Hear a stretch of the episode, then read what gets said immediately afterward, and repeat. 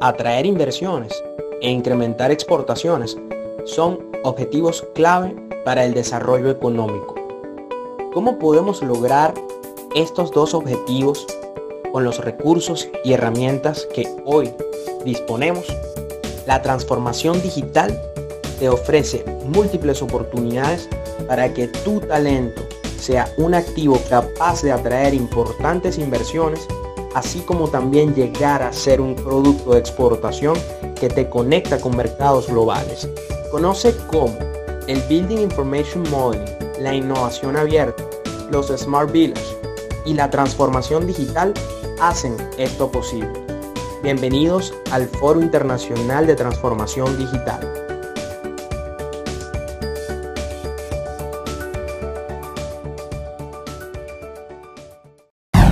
A continuación, Entre Empresarios, la plataforma que nos une, conducido por Junior Almenar.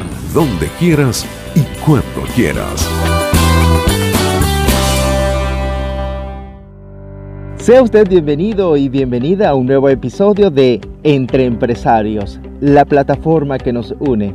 Soy Junior Almenar, conductor y productor de este espacio les doy la más cordial bienvenida y agradecimiento por compartir con nosotros los contenidos de valor y visibilizar a las marcas personales que nos aportan su experiencia. Hoy tenemos de invitado al profesor políglota Andrés Casadiego. Andrés, es un gusto tenerte en el programa y dando a conocer esos conocimientos que tienes. Hoy Andrés nos va a compartir cómo hacer negocios con empresarios de Turquía, un país que está muy interesado en Venezuela. Venezuela abierta, como dice su eslogan. Estamos experimentando unos cambios interesantes y con una atracción para hacer inversiones que tanto lo necesita el país y cada uno de los que estamos en él. Andrés, los micrófonos de Entre Empresarios son tuyos.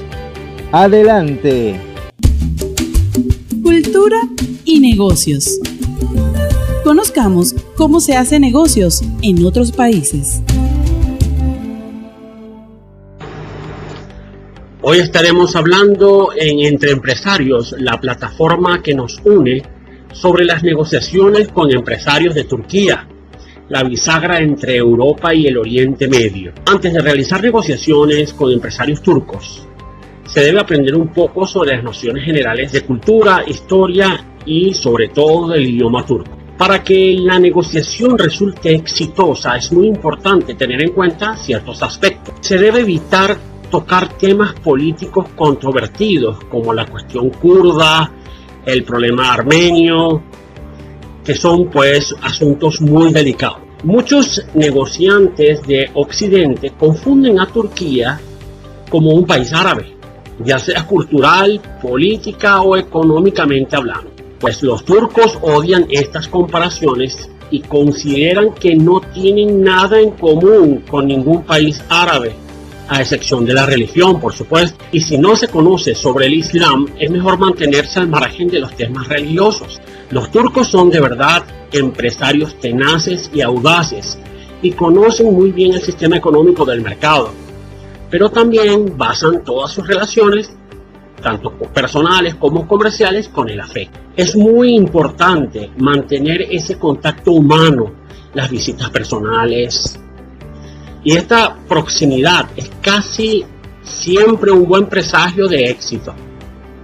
No dude en reunirse personalmente con sus contactos y si fuera posible, planifique un viaje a Turquía. Generalmente se saluda en un saludo en turco, merhaba, se entenderá pues como una muestra de esfuerzo por, de su parte y será muy apreciado por su homólogo turco.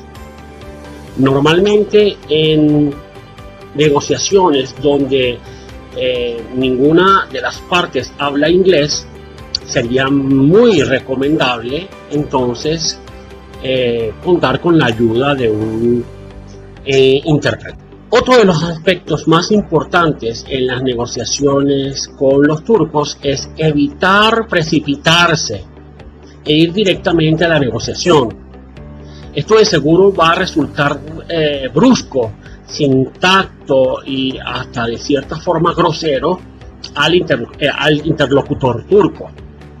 Primero debe presentarse, intercambiar algunos puntos de vista personales y luego presentar a la empresa que representa y a los objetivos de la visita.